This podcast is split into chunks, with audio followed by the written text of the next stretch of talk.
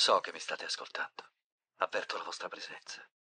So che avete paura di noi, paura di cambiare. Io non conosco il futuro. Non sono venuto qui a dirvi come andrà a finire. Sono venuto a dirvi come comincerà.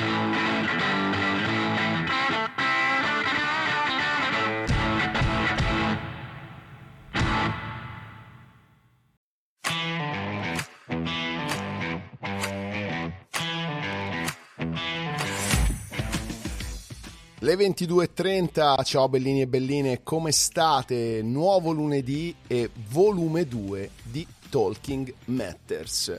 Se sentite un rumore molesto, ovvero un ronzio è perché c'è una maledettissima mosca in casa mia da più o meno due ore e non mi riesce a sterminarla.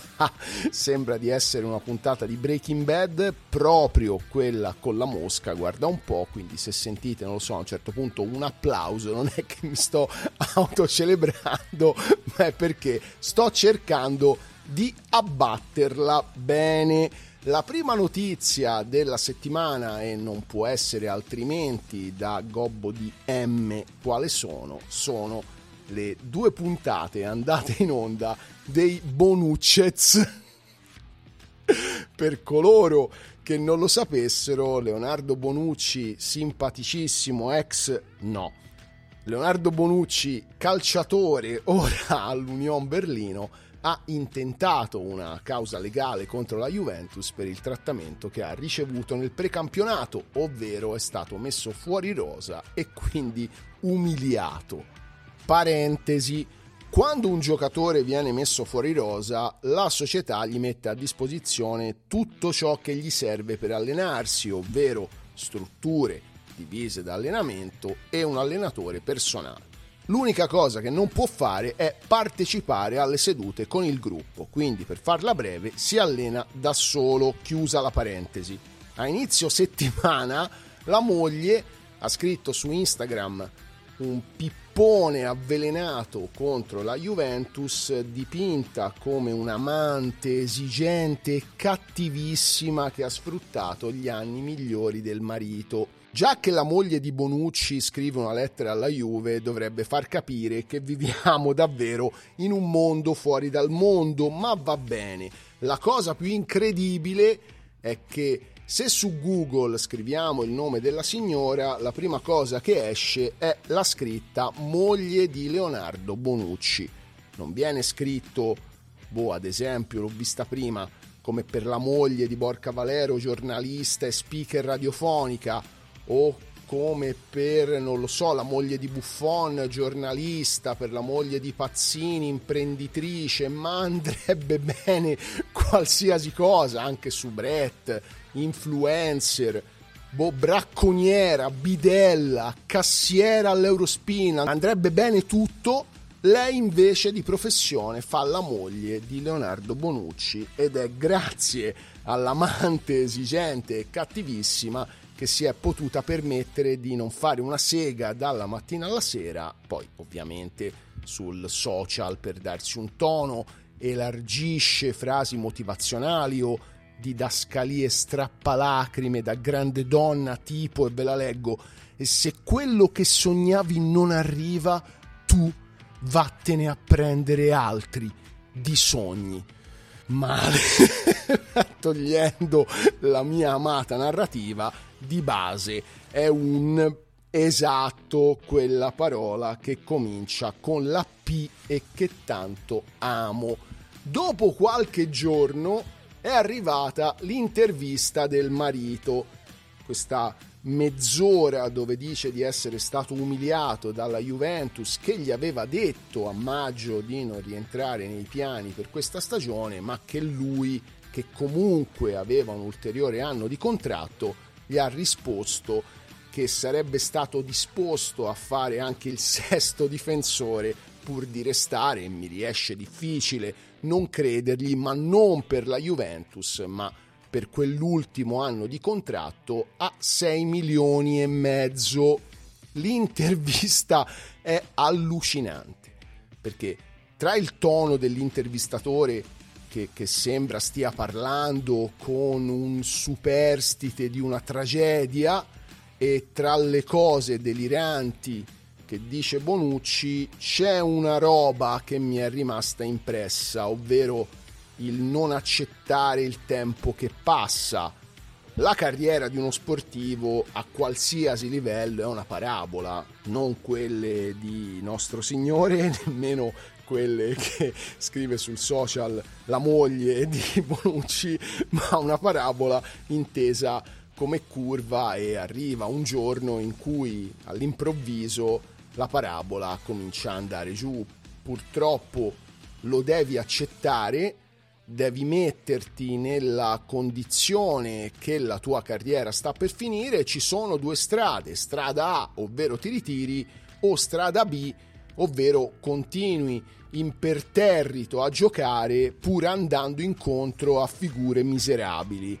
Per uno come me che ha giocato nelle minors, si può anche scegliere la B e andare avanti, non è che cambi molto, però per uno che ha avuto una certa carriera come Bonucci, a prescindere dal livello e dalla qualità del giocatore, quello non mi interessa, scegliere la B è umiliante ed è molto più umiliante di fare quell'intervista meschina però è anche vero che per scegliere la A ci vuole intelligenza e ci vuole soprattutto consapevolezza dei propri mezzi, cosa che ahimè Bonucci ha sempre iper sopravvalutato.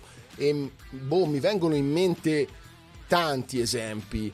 Rimaniamo sulla Juve, uno che mi ha toccato molto nel 95, dissero a Baggio di levarsi dai tre passi e lui si levò dai tre passi, andò al Milan.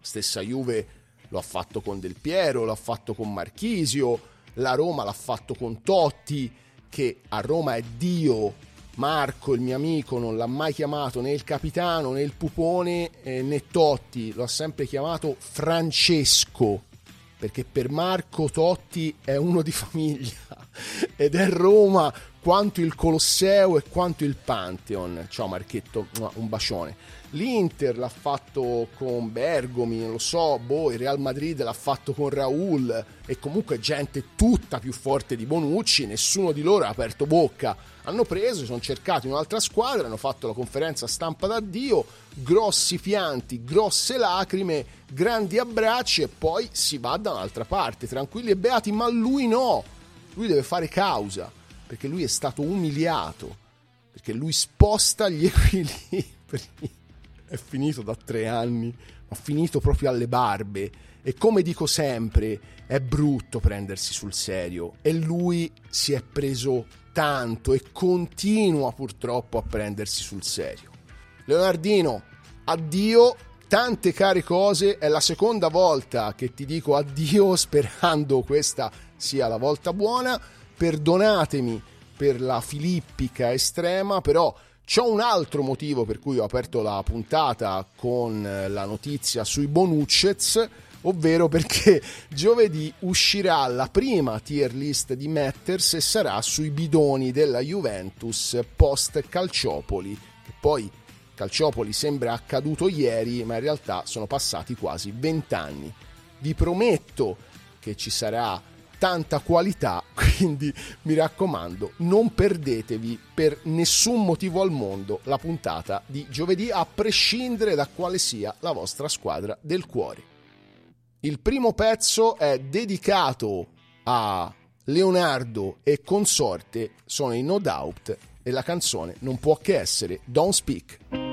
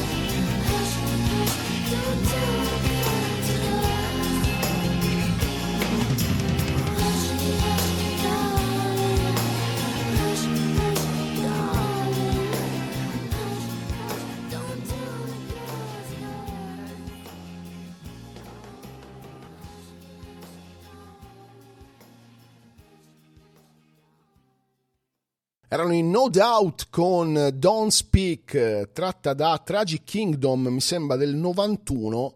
Da lì in poi bene ma non benissimo, ecco. Andiamo avanti, restando però a parlare di sport. Da Torino ci trasferiamo a Città del Messico per la quarantesima edizione della Mexico City Marathon. E già leggere la parola maratona mi fa venire lo sconforto, a quanto pare non solo a me, perché è successa una cosa abbastanza curiosa, dei 30.000 partecipanti circa 11.000 di loro ha deciso di accorciare il percorso utilizzando mezzi pubblici, passaggi in macchina e biciclette e c'è dell'epicità estrema in questa impresa che mi ricorda le mie preparazioni atletiche alle cascine, ora ve le racconto perché dovevamo fare da Piazzale del Re all'Indiano e tornare indietro, io quando vedevo il gruppo staccarsi, perché ovviamente ero sempre l'ultimo, mi imboscavo tra le frasche, tiravo fuori l'iPod, che ai tempi c'era l'iPod per ascoltare la musica, e mi mettevo ad ascoltare la musica su una panchina.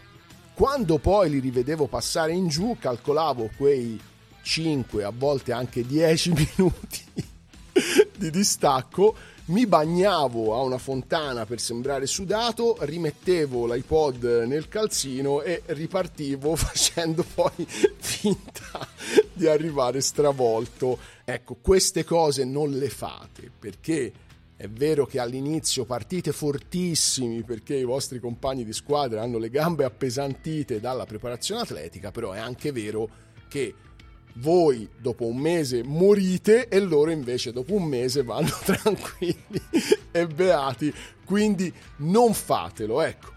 Gli organizzatori se ne sono accorti perché questi eroici 11.000 partecipanti hanno mancato i checkpoint messi ogni 5 km, ma tutto questo non è niente perché la maratona Città del Messico ha da sempre questa speciale particolarità, tipo nel 2017 erano stati 6.000 ad accorciare il percorso, mentre l'anno dopo all'incirca erano stati 3.000. Io come slogan metterei la maratona degli onesti.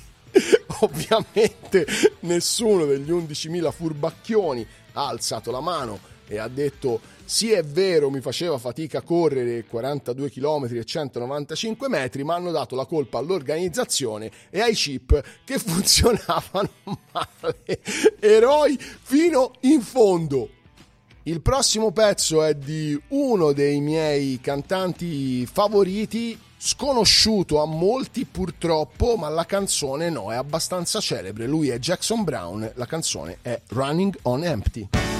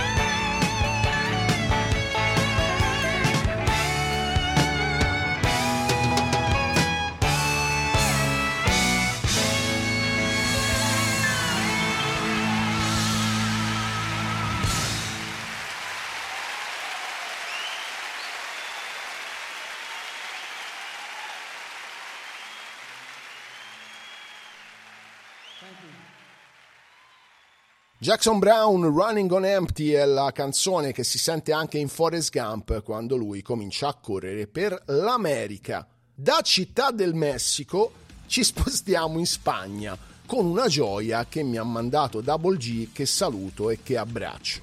Lei si chiama Maria Angeles Duran, ha 49 anni ed è di Vigo in Galizia e immagino io un giorno era in spiaggia ad abbronzarsi e ha avuto questa illuminazione, ha guardato in alto e ha pensato, ma il sole ha un proprietario? D'altronde, chi è che non pensa certe robe quando è al mare? Io no, perché al mare non vado, però sicuramente voi, come lei, almeno una volta, lo so, avete pensato a chi appartiene il sole e che ha fatto la signora? Si è informata e ha scoperto che il trattato sullo spazio extra-atmosferico proibisce ai governi di reclamare la proprietà dei pianeti, ma non ai cittadini. Quindi è andata dal notaio e ha registrato la sua proprietà del sole e ha detto adesso il mondo deve pagarmi perché sì, la signora Duran vorrebbe far pagare all'umanità una tassa per l'utilizzo del sole però con dei buoni propositi perché il 50% andrà al fisco il 40% andrà alla ricerca e l'altro 40% alle persone povere nel mondo, mentre lei si terrà solo il 10%. E qui non capisco perché ha pubblicato l'annuncio su eBay per venderlo, bah, sei la proprietaria del sole, ci vuoi far pagare le tasse e poi lo vendi. Ora, il 10% su 8 miliardi di persone sembra tantino, no? insomma un bel gruzzolo e lo dico io che lo sapete non so contare, però insomma, sembra una bella cifra. Comunque le offerte non sono mancate, ci mancherebbe un mondo di lesionati, figuriamoci se qualcuno non offriva qualcosa per comprare l'atto di proprietà del sole. Però dopo un po' eBay ha rimosso l'annuncio perché il regolamento del sito prevede che si possono vendere solo beni reali e la signora Duran non l'ha presa benissimo, si è incazzata come le bisce, ha sporto denuncia contro eBay dicendo che il sole è reale e che tutti lo vedono. Effettivamente tutti i torti non ce l'ha, ma in tutto questo delirio, in tutta questa deficienza, voi immaginatevi il notaio. Arriva una in studio e ti dice salve, sono la proprietaria del sole, vorrei registrarlo a nome mio. Ecco, voi che avreste fatto? Avreste fatto come il notaio o avreste detto alla signora guardi vada un po' più avanti c'è la neuro si faccia curare perché mi sembra che ne abbia bisogno io siccome sono stronzo e siccome i casi umani bisogna sfruttarli il più possibile per vedere cosa riescono a tirare fuori, avrei fatto esattamente quello che ha fatto lui, mi sarei fatto pagare forse anche il doppio, perché la stupidità si paga il doppio. La settimana scorsa è venuto a mancare Steve Harwell, storico cantante degli Smash Mouth, che erano uno dei miei gruppi preferiti quando ero ragazzino, e ve li faccio ascoltare con Walking on the Sun.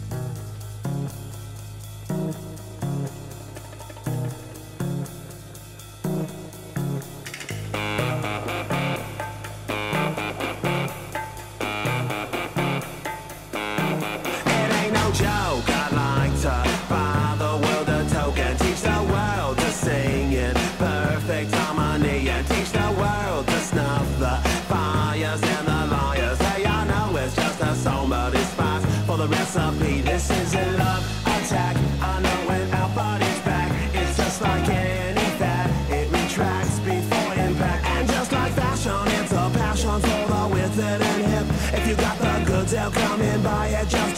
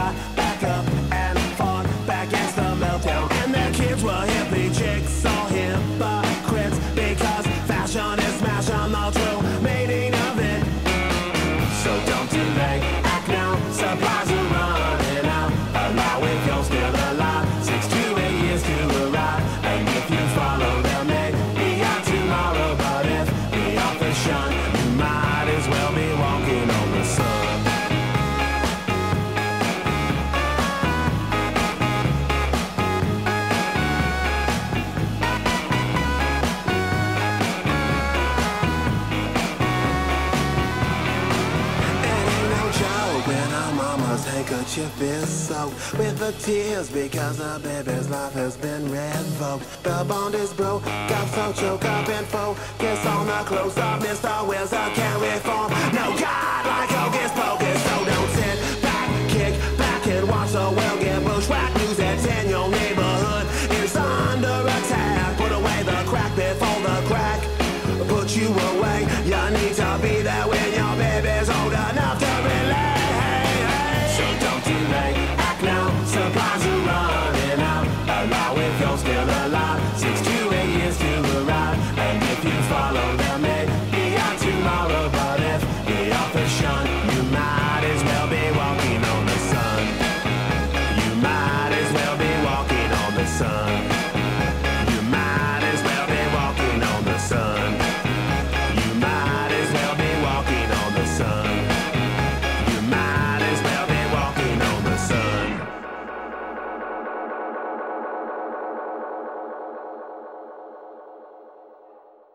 Erano gli Smash Mouth con Walking on the Sun.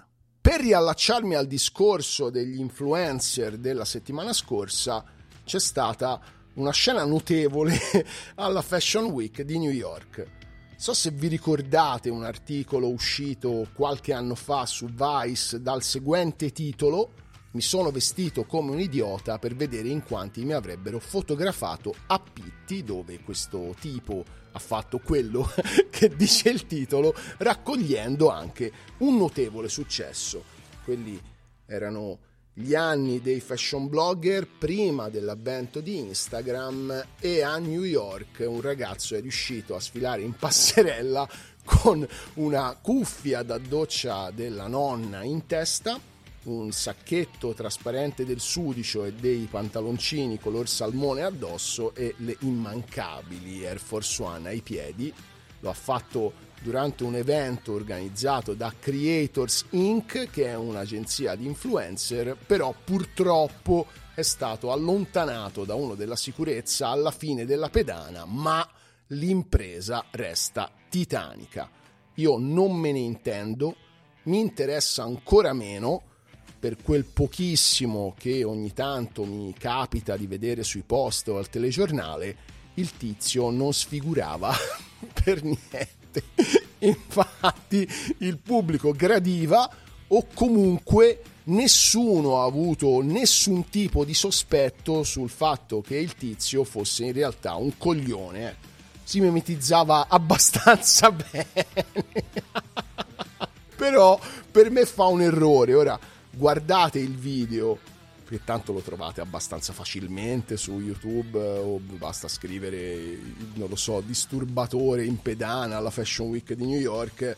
Lui parte tutto impettito come un vero modello, però fa tipo 4-5 passi, poi si gira per vedere se effettivamente qualcuno stesse arrivando per fermarlo. È stato quella girata, ecco, quell'occhiata lo ha sputtanato. Se lui andava a diritto, come fanno i modelli, per me, ripeto, non se ne sarebbe accorto nessuno. Che gli possa servire da lezione in futuro, perché secondo me, prima o poi, una roba del genere la rifarà magari conciato ancora peggio tanto nessuno se ne accorgerebbe. Il prossimo pezzo è tratto dalla colonna sonora del Diavolo Veste Prada. Che fantasia Matteo. Lei è Katie Tunstall con Suddenly I See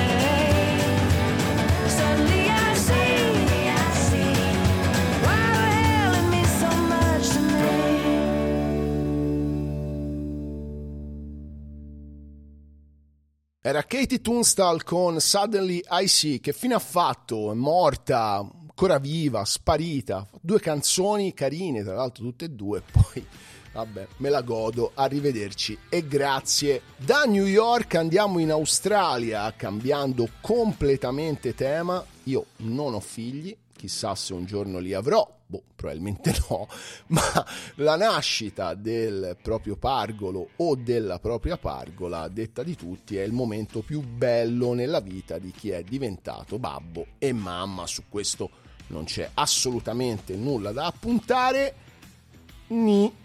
Perché a Melbourne Anil Koppul quanto una semplicissima vocale può essere fondamentale nel cambiare le sorti di un nome, ha intrapreso un'azione legale contro il Royal Women's Hospital chiedendo un risarcimento di un miliardo di dollari dopo aver assistito al parto cesareo della moglie. Dopo aver visto la sua compagna in quelle condizioni, dice di aver sviluppato una malattia psicotica che poi lo ha portato alla rottura del matrimonio. Anil sostiene, fa ridere sta ce la faccio.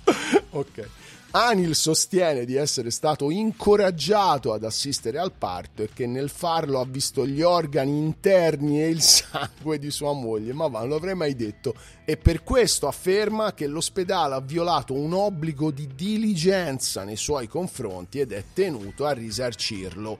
L'ospedale ha riconosciuto la propria responsabilità di fornire un dovere di diligenza, ma ha negato di averlo violato. Il giudice ha respinto la causa, definendola un abuso di procedura. Secondo la sentenza, la legge non consente a qualcuno di ricevere un risarcimento per perdite non economiche, a meno che il danno non sia un danno significativo. L'uomo è stato sottoposto a una visita medica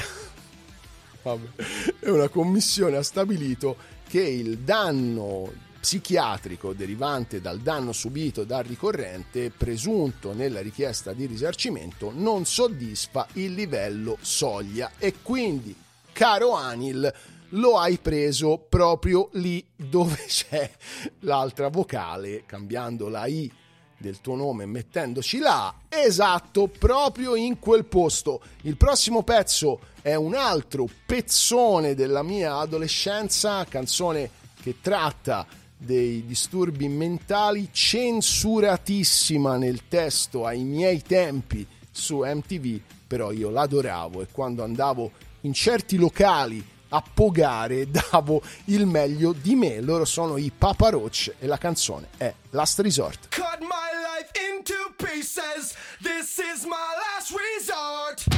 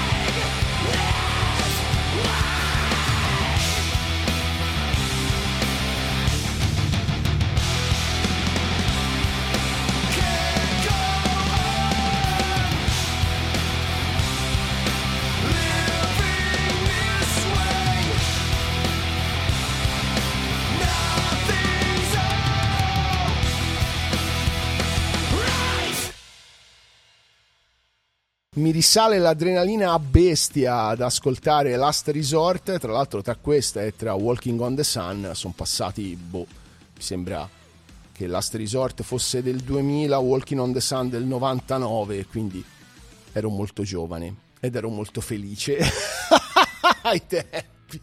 Andiamo avanti perché ci sono ancora loro, ci sono ancora i bambini. Torniamo a casa nostra, è diventato un tormentone il fatto che i bambini di oggi stanno sempre attaccati al tablet, alla televisione, alla PlayStation e che di conseguenza rincoglioniscono, ma non lui. Perché a lui queste cose non interessano. Non devo, non devo ridere. A lui queste cose non interessano. E lui è un bambino come eravamo noi, che uscivamo, davamo calci a un pallone, andavamo in bicicletta e giocavamo a nascondino. Ora lui ha 4 anni, per me è un po' troppo piccolo per stare a giocare fuori, però ognuno, i propri figli, fa quello che vuole, ci mancherebbe, però 4 anni, prendere così di punta una partita a nascondino è tanta roba. Infatti si era nascosto così bene che è letteralmente sparito facendo allarmare tutto il quartiere di Amabilina a Marsala. Gli altri bambini, dopo averlo cercato inutilmente, hanno avvertito i rispettivi genitori ed è scattato il giustificatissimo sgomento, ci mancherebbe altro. Grandi e piccoli si sono messi alla ricerca del bambino, diverse segnalazioni poi sono giunte ai carabinieri che sono intervenuti sul posto e hanno avviato le ricerche. La svolta quasi due ore dopo quando il bambino è stato trovato dai militari rannicchiato dietro una porta della casa di un vicino ed era tranquillo, felice e beato e vi dirò forse sono meglio quelli che giocano alla PlayStation, anche perché almeno giocherei con loro. Benissimo, ma i bambini sono il futuro, ecco, come dice l'inizio di una celebre canzone che vi farò ascoltare non nella versione di Whitney Houston, nemmeno purtroppo nella versione di Randy Watson e dei suoi Sexual Chocolate, ma nella versione originale di George Benson.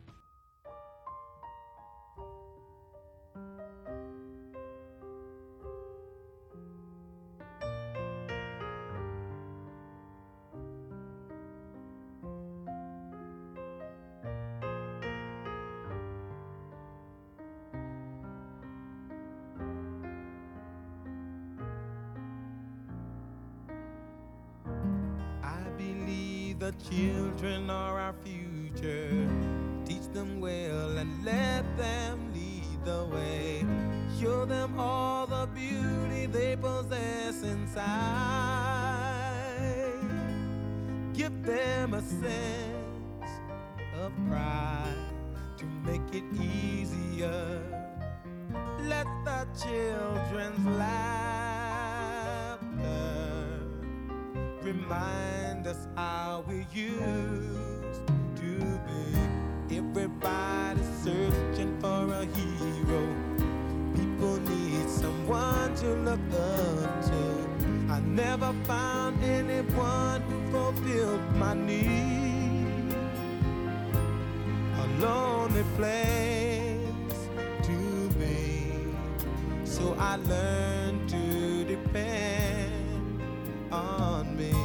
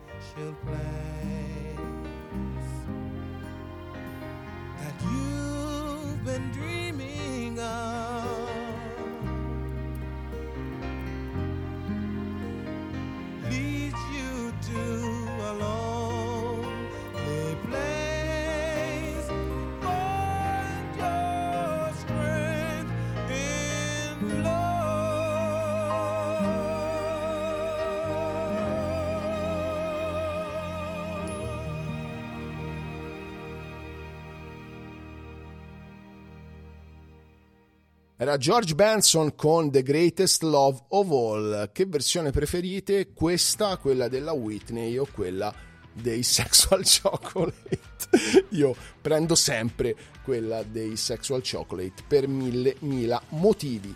Rimaniamo in Sicilia, ma dall'altra parte con dei bambini un po' più grandi, ovvero gli adolescenti.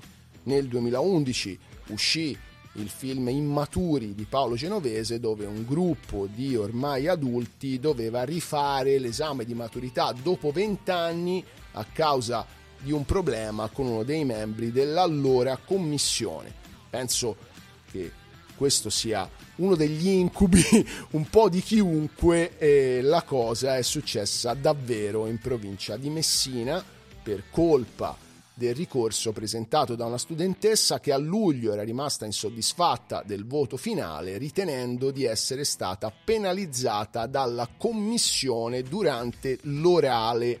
La neodiplomata, perché non è che è stata bocciata, eh, ha preso 70, con il supporto della famiglia si è rivolta alla regione per far valere il suo diritto a ricevere una valutazione equa, cosa che riteneva non fosse avvenuta durante la fase finale dell'esame di Stato. L'ufficio regionale scolastico ha inviato degli ispettori, hanno fatto delle indagini effettivamente sono state rilevate delle irregolarità da parte della commissione che hanno viziato lo svolgimento della prova orale per poi compromettere le valutazioni finali date agli studenti. Bene, quindi lei dovrebbe ridare l'orale dell'esame di maturità più o meno perché oltre a lei lo dovrebbero ridare anche altre 11 persone che ehm, ovviamente non l'hanno presa benissimo.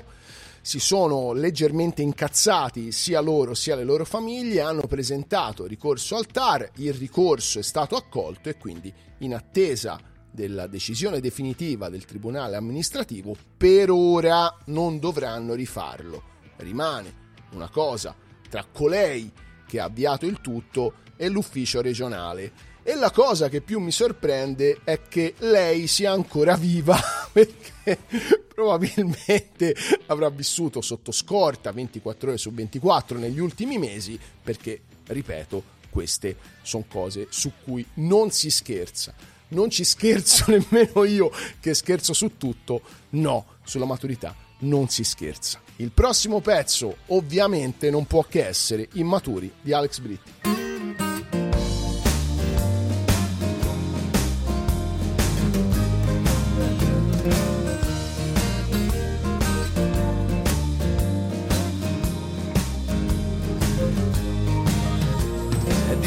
Accettare avventure già vissute, ma in fondo è questa vita che è piena di sorprese. Quei ricordi ormai sbiaditi, rieccoli prepotenti, come se nulla fosse, ritornano tra i denti. Se gli esami non finiscono, non cambiano le attese, e nei giorni che ci aspettano, centomila candele accese che si spengono in un secondo, non appena le vuoi soffiare. C'è qualcosa che ci spinge è difficile cambiare. E per quelli come noi che si sentono insicuri c'è soltanto una risposta. A volte siamo un po' immaturi. Come il sole verso l'alba che fa luce ma non scalda. Noi che andiamo contro vento, ma che in fondo il vento non ci sfiora mai.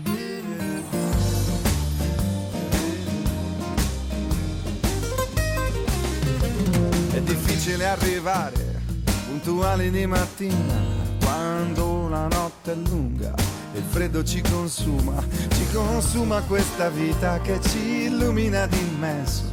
C'è una stella da raggiungere che se no non ha più senso e ti accorgi in un istante che saranno tempi duri e c'è solo una risposta. A volte siamo un po' immaturi,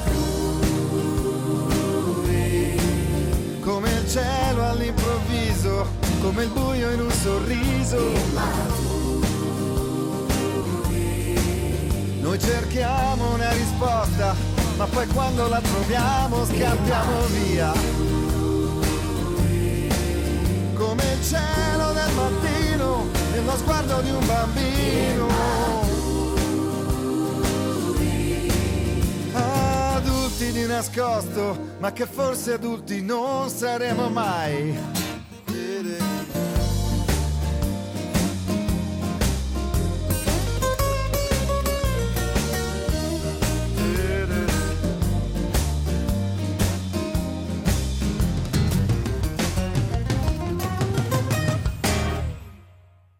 Era Alex Britti con Immaturi e pensavo, un altro incubo per me sarebbe rifare l'esame della patente. Immaginatevi riandare a 50 no? con le mani alle 10.10, scalare le marce quando ci si sta per fermare. Sarebbe un altro trauma discreto e ripensando alla notizia di prima mi accorgo di quanto sia cambiato il mondo perché ai miei tempi, se boh, prendevi 4 a un'interrogazione eh, perché eri in terza superiore, la professoressa aveva fatto le domande di quinta, tornavi a casa, dicevi ho preso 4 e venivi offeso dai tuoi genitori perché te dovevi sapere a prescindere quelle domande, gli facevi ah, non, è, non è il programma, è roba che dovrò studiare tra due anni, zitto, non me ne frega niente, lo dovevi sapere, perché la figura del professore e della professoressa era sacra, in questo caso per un 70 si fa causa. Ora, se lo portavo io un 70 a casa e mi va bene mamma era ancora a festeggiare come i tifosi della Roma stanno festeggiando ancora lo scudetto del 2001 però vabbè, posso immaginare posso capire se vuoi fare certe università è richiesto un punteggio minimo boh poi non lo so magari la tipa era una che aveva la media del 1000, passi con 70, ti gira alle palle, però anche qua ritornavo a casa e dicevo oh mi hanno dato 70 che sono stati dei figli di puttana e loro mi dicevano no sei un cretino perché hai studiato poco. Vabbè, avete ragione voi come sempre, non deve essere ecco, facile fare il genitore, meno male, non, non lo so, però, però deve essere stata divertente la scena da figlio che è successa a Padova qualche sera fa il figlio trentenne viene fermato con la macchina, gli viene fatto il palloncino, il tasso alcolico è a 0,62 e la patente saluta la curva. Il figlio che fa? Prende il telefono, chiama il babbo e gli dice babbo, è successo questo, questo e questo, per favore vienimi a prendere. Babbo monta in macchina, arriva, come da prassi viene fatto il palloncino anche a lui e il risultato è stato di 1,10, quasi il doppio rispetto a quello del figlio. Chiaramente hanno ritirato la patente anche a lui e quindi il babbo ha chiamato l'ex moglie, nonché madre del figlio, che è passata a prendere tutti e due e li ha riportati sani e salvi a casa. E mi immagino il viaggio in macchina con il babbo che gli dice al figlio sei un cretino il figlio gli fa ah, ok io sarei un cretino babbo no perdonami sì perché se sono le tue cazzate se no a me non venivo non mi ritiravo a nulla la mamma idioti ma che cazzo dite? Se non c'ero io che vi venivo a prendere eravate ancora tutte e due in mezzo di strada tutto questo perché alla fine purtroppo vincono sempre le donne quasi sempre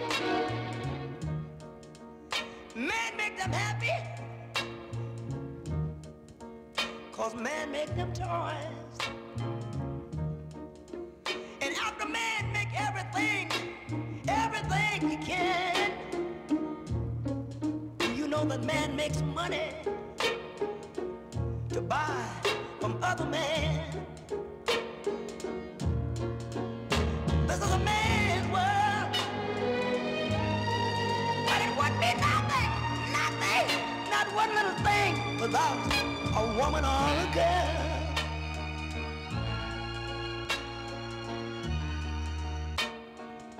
He's lost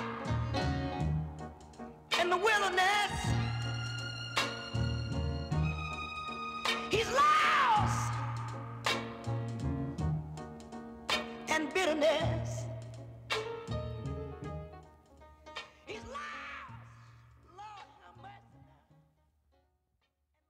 Era Giacomo Marrone, ovvero James Brown con It's a Man's Man's Man's World, giusto per ribadirlo. Quante belle cosette sono successe nel nostro paese in questa settimana da Padova. Scendiamo giù e andiamo in Riviera a Cesenatico, patria di un benzinaio che diventò molto celebre nei primi anni 2000 grazie a dei rotoli e a un shelf che non andava.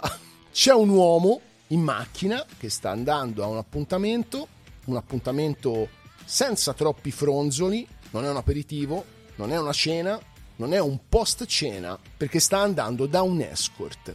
Io resto sempre dell'idea che coloro che vanno con le escort in un periodo in cui accoppiarsi senza durare troppa fatica una cosa abbastanza semplice, ma andiamo avanti, lei lo accoglie nel suo nido d'amore, lui paga, comincia a spogliarsi, si toglie le mutande e gli esce fuori, probabilmente già con la libido in uno stadio avanzato, una roba troppo boku ed è talmente troppo boku che lei addirittura si terrorizza e gli dice no grande scusami ma io quel, quel tubo non lo prendo. Quindi gentilissimo ma no.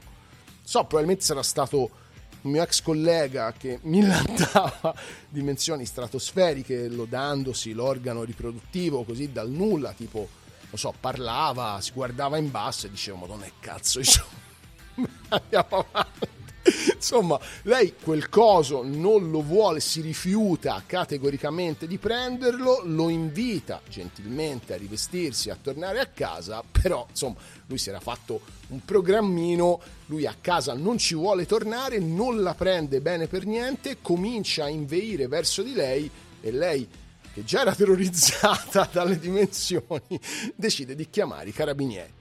Carabinieri arrivano, chiedono cosa è successo, cercano di calmare il tizio e poi gli dicono guarda grande rivestiti e torna a casina e lui mesto mesto si riveste e torna a casa.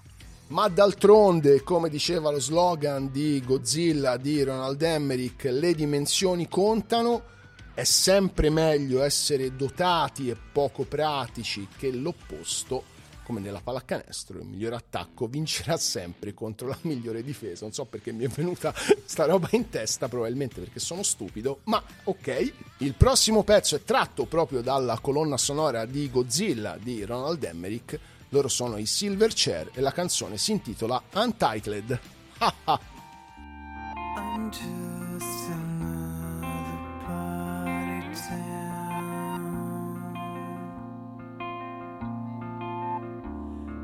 To.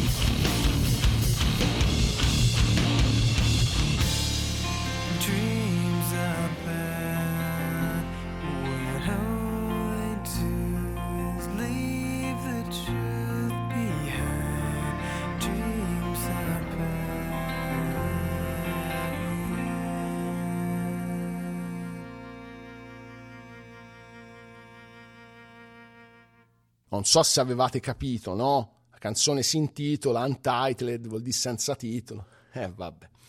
L'ulteriore riprova che non c'è bisogno di andare ad escort per trovare una roba occasionale si è avuta con il video virale di qualche giorno fa dove una coppia è stata beccata su un volo con destinazione Ibiza a fare sesso nel bagno dell'aereo. Boh, resto anche qua un po' basito perché sono sempre stato abbastanza banale in macchina quando avevo la cameretta e poi a casa quando avevo una casa, ecco.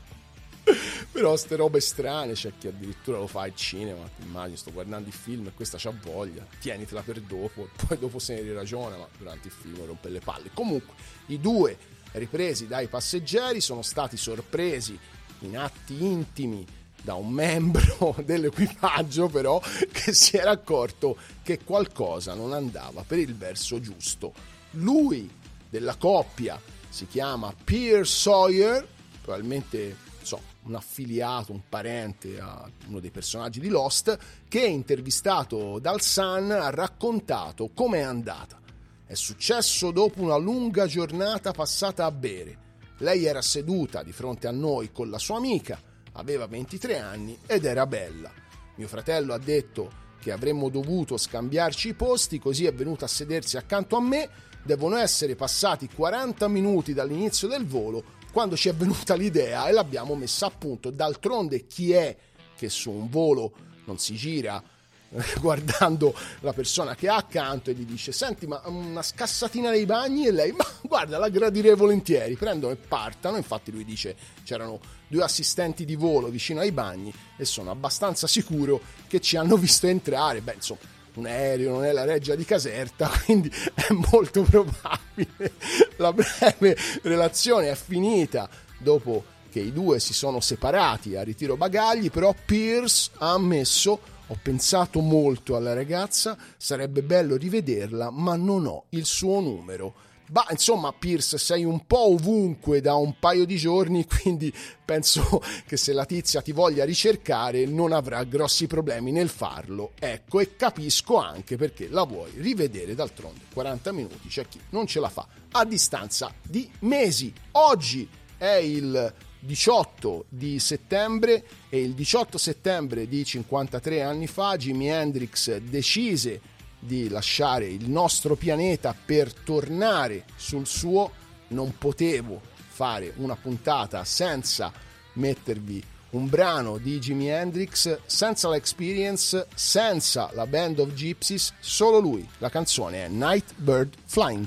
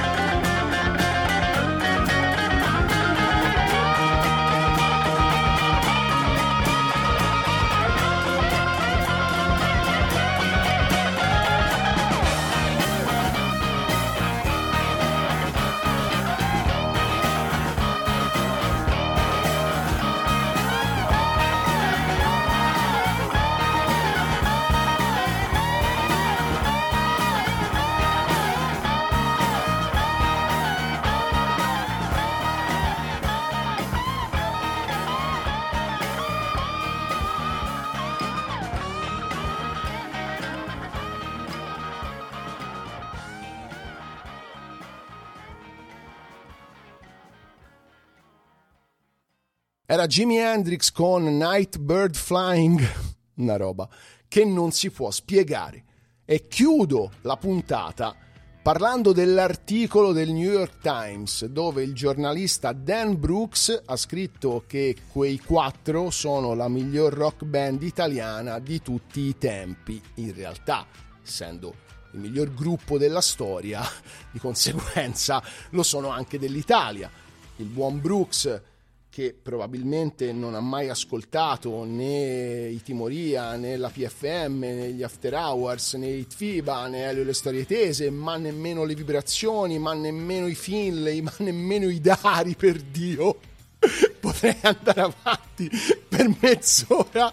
Comunque, racconta in particolare le due date del loro tour, quella di Roma quella di Milano, li descrive come le uniche rock star della loro generazione. E grazie al cazzo mi verrebbe da dire, visto che non ce ne sono altre così pompate dalle loro rispettive case discografiche. Io l'articolo L'ho letto, scusatemi se mi ripeto, però è sempre lo stesso articolo su di loro dove si parla di tutto tranne che dell'argomento fondamentale, ovvero la musica. Nessuno quando parla di loro parla di musica. Si citano il look, la trasgre, la presenza scenica, le vittorie ai talent a Sanremo, all'Eurovision, i sold out, però per come la penso io è tutto irrilevante.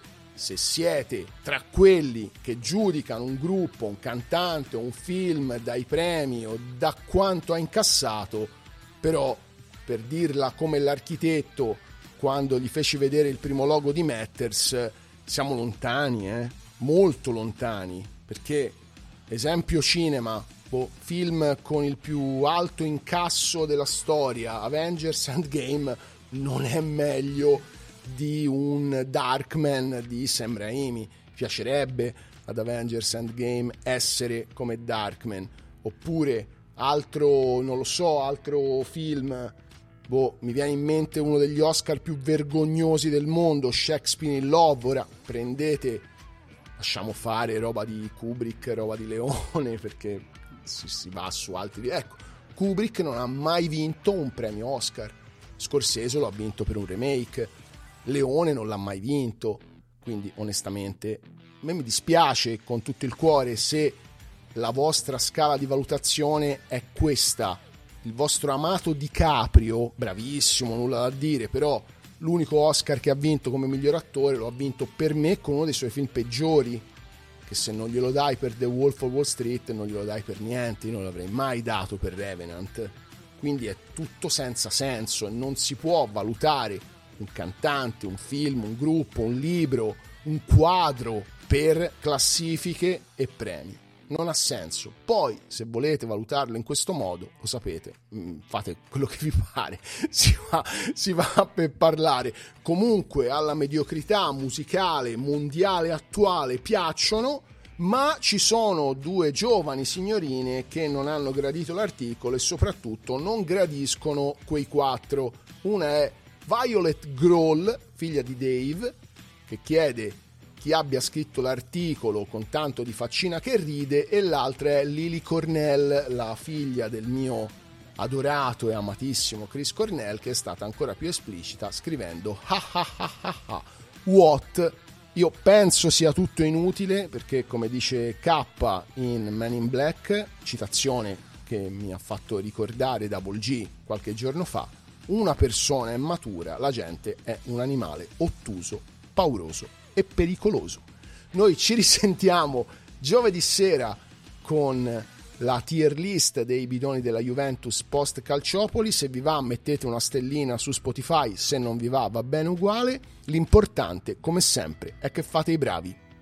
Quante gocce di rugiada intorno a me. Cerco il sole, ma non c'è. Dorme ancora la campagna? Forse no. È sveglia, mi guarda, non so. Già l'odore della terra, odor di grano sale adagio verso me. La vita nel mio petto batte piano. Respiro la nebbia, penso a te. Quanto verde tutto intorno ancor più in là. Sembra quasi un mare l'erba.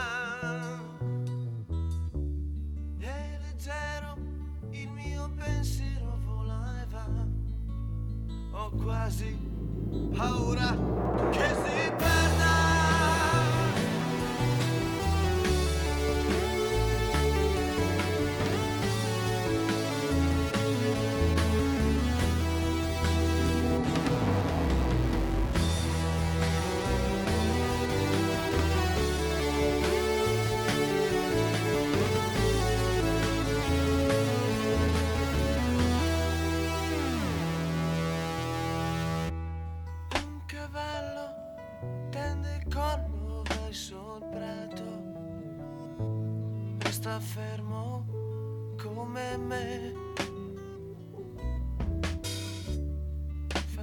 passo, lui mi vede, è già fuggito. Respiro la nebbia, penso a te.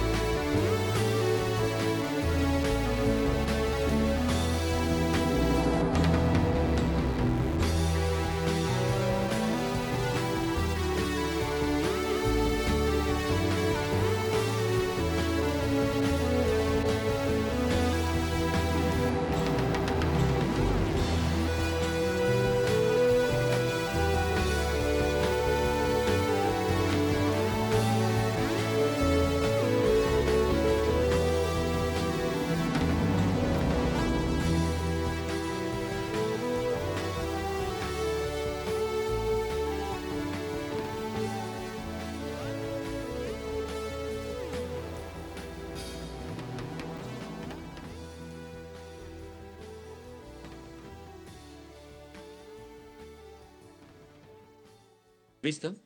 Io sono l'unico ad avere una visione d'insieme. Ecco quello che chiamano genio.